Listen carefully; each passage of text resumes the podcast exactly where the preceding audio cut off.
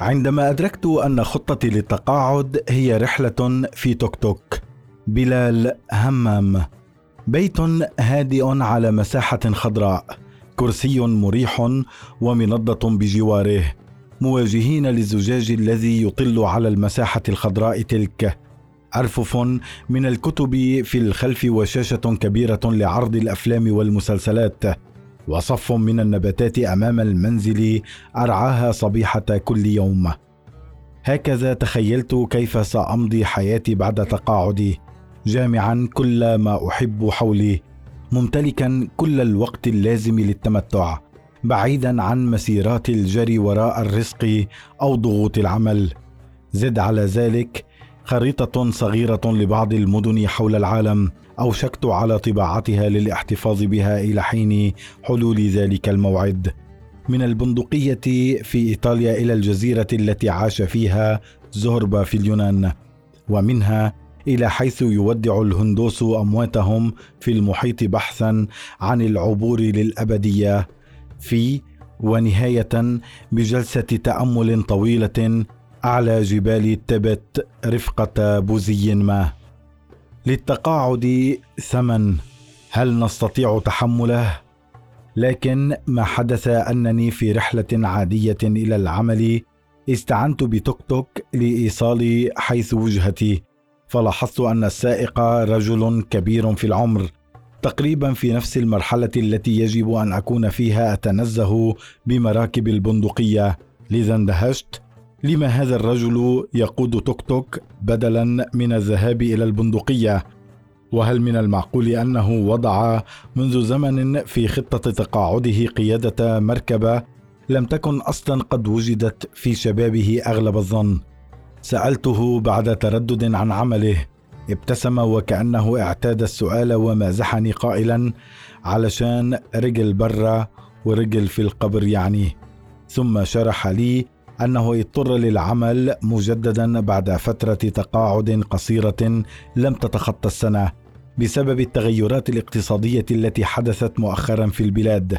وحكى لي كيف أصبح المعاش الذي يتقاضاه لا يكفي لأساسيات الحياة من مأكل فقط وأنه رغم امتلاكه لمسكن لا يستطيع تحمل فواتيره الآن خاصة بعد الزيادات التي حدثت ما جعل التقاعد رفاهية لم يحظى بها واقتبس عنه قوله كل بيزيد والعمر بينقص هنا أدركت أن التقاعد ليس امرا مفروغا منه لكنه مثل كل شيء في العالم حاليا له ثمن وأغلب الظن أني لن أستطيع دفعه.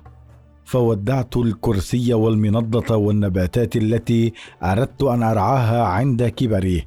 وبدأت أتساءل ترى أي مشروع هو الأنسب لي بعد التقاعد؟ نمط متكرر وأحلام ضائعة. منذ تلك اللحظة بدأت في ملاحظة أن مشهد الرجل الكبير السن الذي يبدو عليه أنه يمتهن مهنة حديث المعرفة بها متكرر للغاية من حولي.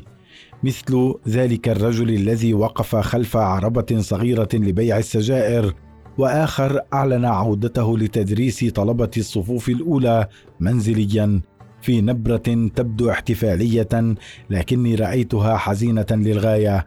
فلا شك عندي أن سائق التوك توك وبائع السجائر لم يحلما أن ينتهي بهما الحال بالتقاعد على مقعد وخلف عربة بدلا من منزل مريح ومدفأة مثلا ببساطة تحولت الأحلام الوردية إلى أحلام مادية مرة أخرى. بدأت الآن في وضع خطة بديلة للتقاعد إذ قمت باستبدال رحلات حول العالم بالإجازة الموسمية داخل البلاد وأشك في قدرتي على فعل ذلك أيضا تقليلا للنفقات وتوفيرا للوقت من أجل القيام بالعمل المجهول الذي ينتظرني. وقررت الا أهجر متابعة سوق العمل والتطور الذي يحدث فيه ابدا لأنه مع ضبابية مشهد السوق سيكون من الأمن الا يفصل بيني وبين غموض كبير يضطرني إلى البحث عن عمل عضلي أكثر قد لا يسعفني جسدي حينها لإتمامه. ومن يدري ربما اخضعوا لإتقان قواعد الذكاء الاصطناعي في مجال التسويق بعدما اتخذت موقفا بعدم استخدامه ابدا فكما للسوق أحكام للسن أيضا أحكام.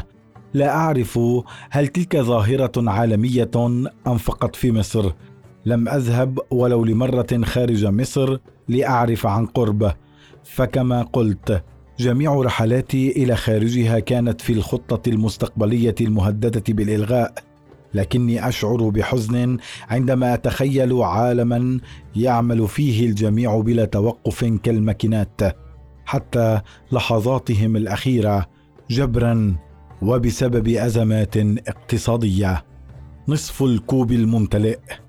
أتذكر منذ سنوات أني كتبت مقالا في نفس هذا المكان العزيز رصيف 22 أشكو فيه من عدم توفير فرص عمل للكبار الذين يتخطون الستين عاما.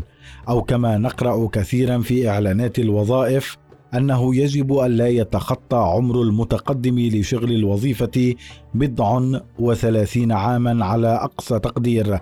لذا فمن ناحية أخرى قد يكون الحل هو اعتياد سوق العمل على توافد المغادرين منه إليه مجددا فيصبح بحكم العادة توظيف كبار السن امرا عاديا غير مستبعد رغم أنه سيكون بالإجبار حينها.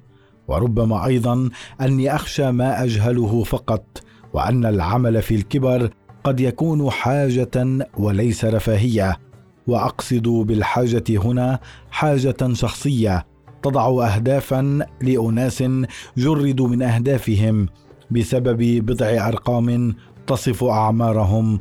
لا أدري كل ما أعرفه أن السبيل إلى رحلات وراحتي أصبح مشكوكا في أمره بشكل كبير وأنه لو صادفني حسن الحظ فسأحتفظ بكتبي وشاشة الأفلام فقط.